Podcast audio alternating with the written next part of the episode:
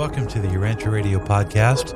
This time up, we're going to continue our reflection on the impacts of uh, the Lucifer Rebellion that we picked up on a couple of podcast episodes ago, because there are more uh, thoughts I think that are worthy of exploring in that subject, particularly because so much of it has had an impact on our life here, and especially during these times.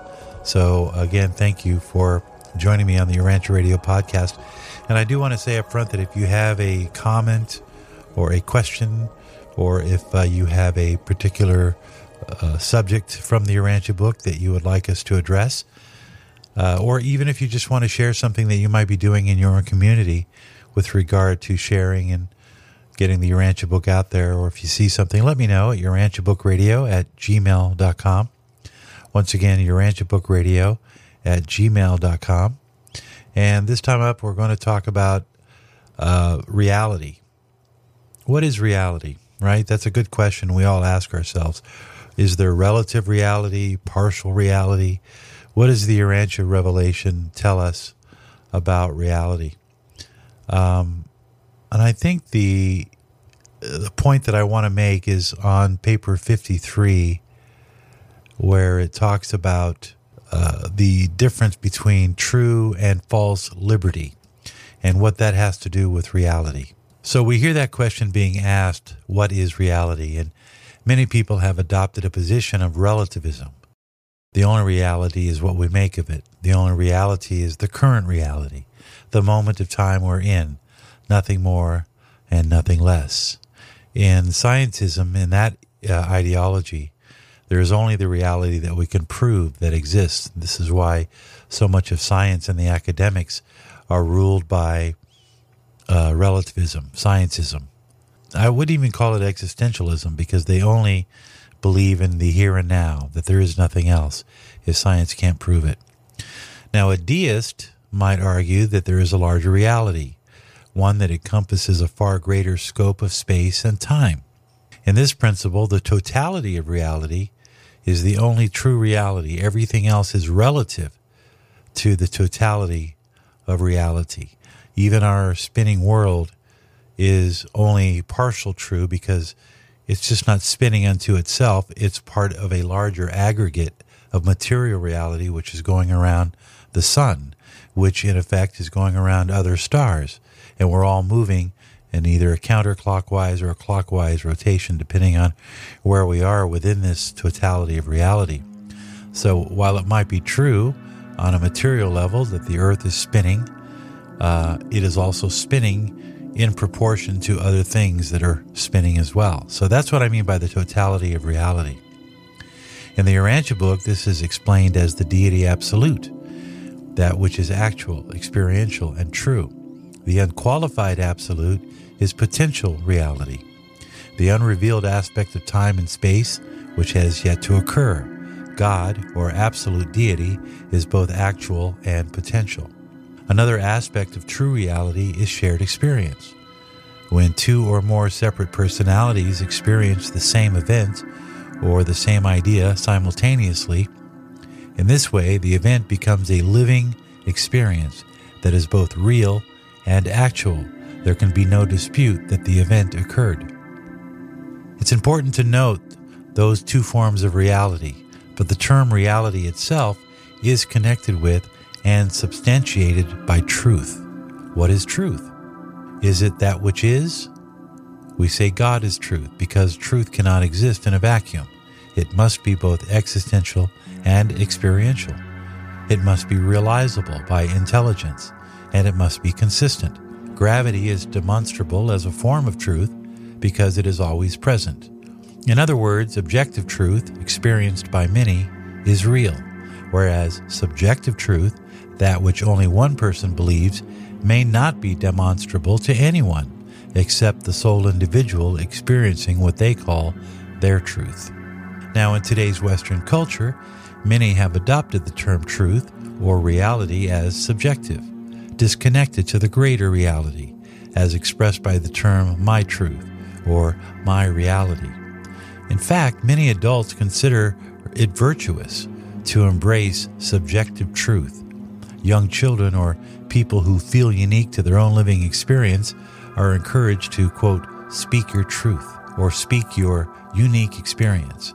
And then the rest of us are expected to accept their truth as reality, which is dangerous because it separates truth from reality, making it only unique to the individual involved with regard to cosmic or eternal relationships. And that was Lucifer's folly, which I'll go into in just a moment. Now, according to what I and others who share in the study of the Urantia papers believe to be the definition of reality, is really this the universe is one huge reality, and there is abundant activity going on we are not fully aware of.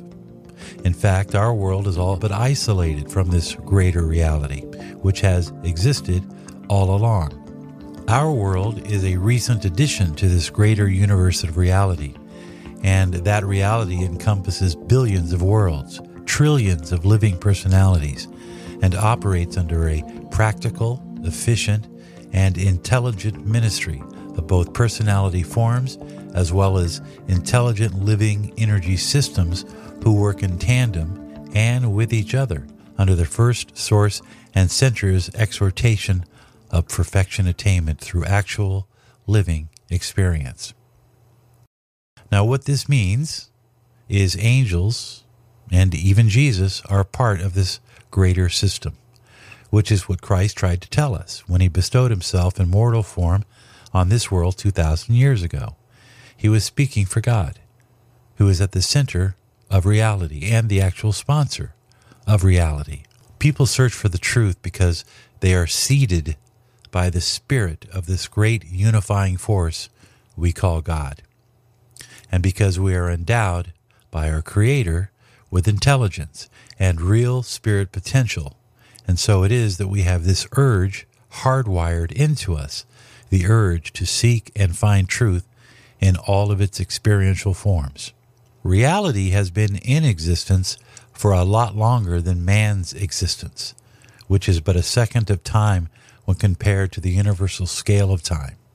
Actually, the Urantia papers state that our local universe is comprised of over 10 million potential living worlds, that life continues to show forth in an expansive and growing universe. So let's talk about cosmic relationships. Reality is reinforced by cosmic relationships, duty, i.e., the connection to the whole, as opposed to the segmented and distorted reality which is separate from the whole. For example, in the family unit, each member has a cosmic or personal relationship with other members. It's a conscious relationship, whether it's father and mother, the sibling, or even a relative. The obligation to serve one another is the cosmic relationship's purpose. Now, in the business environment, or in most social settings, each individual has a, a duty to other members because of a shared purpose. In the universe, Christ has a cosmic obligation to serve the Father's will, and the Son represents the Father. This is also why his teachings were based on service instead of salvation. Salvation, survival of mortal existence, is a gift, something the individual should take for granted, since he or she recognizes the cosmic relationship of the whole. But service is that relationship in action. One of the pitfalls of the Lucifer Manifesto, in which this once brilliant sun declared his separation from the totality of the whole of cosmic relationships, was his decision that it would take away from your right and my right to exist. In this way, he skirted the cosmic duty of service and instead replaced it with a relative idea of reality where he could determine his own truth or his own fate. This is why, in today's culture, the idea of having your own truth is at its base a Luciferian doctrine. Lucifer didn't invent selfish behavior, but he elevated it to a virtue that seeks to distort cosmic truth entirely.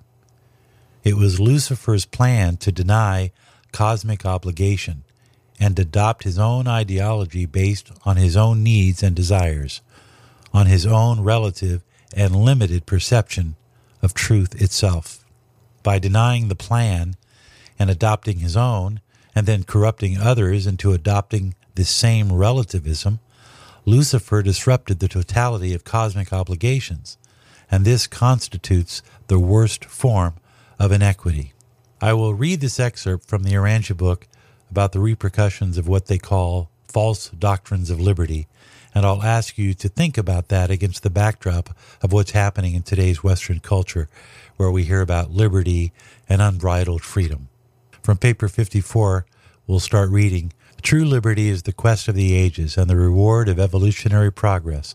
False liberty is the subtle deception of the error of time and the evil of space.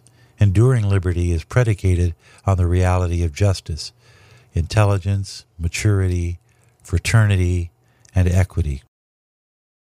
Liberty is a self destroying technique of cosmic existence when its motivation is unintelligent, unconditioned, and uncontrolled. True liberty is progressively related to reality and is ever regardful of social equity, cosmic fairness, universe fraternity, and divine obligations.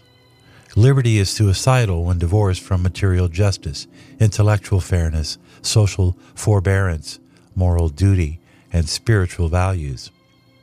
Liberty is non existent apart from cosmic reality, and all personality reality is proportional to its divinity relationships. Unbridled self will and unregulated self expression equal unmitigated selfishness, the acme of ungodliness. Liberty without the associated and ever increasing conquest of self is a figment of egoistic mortal imagination. Self motivated liberty is a conceptual illusion, a cruel deception. License masquerading in the garments of liberty is the forerunner of abject bondage. True liberty is the associate of genuine self respect. False liberty is the consort of self admiration. True liberty is the fruit of self control. False liberty, the assumption of self assertion. Self control leads to altruistic service. Self admiration tends toward the exploitation of others for the selfish aggrandizement of such a mistaken individual as is willing to sacrifice righteous attainment for the sake of possessing unjust power over his fellow beings. Even wisdom is divine and safe only when it is cosmic in scope and spiritual in motivation. This is why, when we have a conceptual idea of a greater reality, as opposed to only thinking of, of terms in a limited temporal time related reality, it is easier to embrace liberty as an idea of free will doing good for others and not just having the liberty to do what one damn well pleases, regardless of how it affects other people. And so we close and consider the following from paper 54. Every creature of every evolving universe who aspires to do the will of God is destined to become the partner of the time space creators in this magnificent adventure of experiential perfection attainment. Were this not true, the Father would have hardly endowed such creatures with creative free will, neither would he indwell them, actually go into partnership with them by means of his own spirit. Lucifer's folly was the attempt to short circuit time in an experiential universe. Lucifer's crime was the attempted creative disenfranchisement of every personality in our system of over 600 worlds for which he was the chief administrator of. In so doing, this one time sovereign of your system set the temporal purpose of his own free will directly athwart to the eternal purpose of God's will as it is revealed in the bestowal of free will upon all personal creatures. And so, thus does the Lucifer Manifesto, masquerading in the habiliments of liberty, stand forth in the clear light of reason as a monumental threat to consummate the theft of personal liberty and to do it on a scale that has been approached only twice in all the history of Nebadon. From paper 54, in short, what God had given men and angels, Lucifer would have taken away from them. That is, the divine privilege of participating in the creation of their own destinies and of the destiny of this local system of inhabited worlds. No being in the universe has the rightful liberty to deprive any other being of true liberty, the right to love and be loved, the privilege of worshiping God and of serving his fellows. So, a lot to comprehend, a lot to think about. I want to leave you with this thought. Most people have no idea when they embrace relativism or scientism as a base philosophy. They don't knowingly participate in Lucifer's plan. That's not what the Urantia book implies, nor is it the reason I wanted to expand upon this subject. The danger is the illusion of false liberty, the idea that the individual's will is paramount to the will of the divine. The message here is that when you start down that slippery slope of thinking about your own self importance, divorced from social obligations of fairness and divine obligations, that's when false liberty takes over true liberty. Please allow me to introduce myself.